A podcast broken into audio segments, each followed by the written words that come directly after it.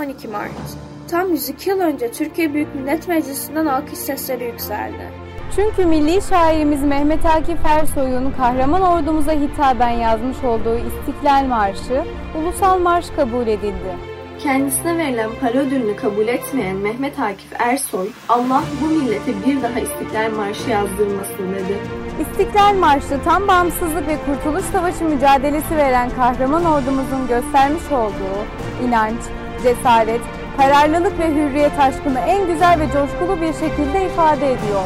Bizlere miras olarak bırakılan bu eser, aziz vatanımızın dört bir yanında yankılanmaya ve şanlı Türk bayrağımız güzel ülkemizin semalarına dalgalanmaya sonsuza dek devam edecek.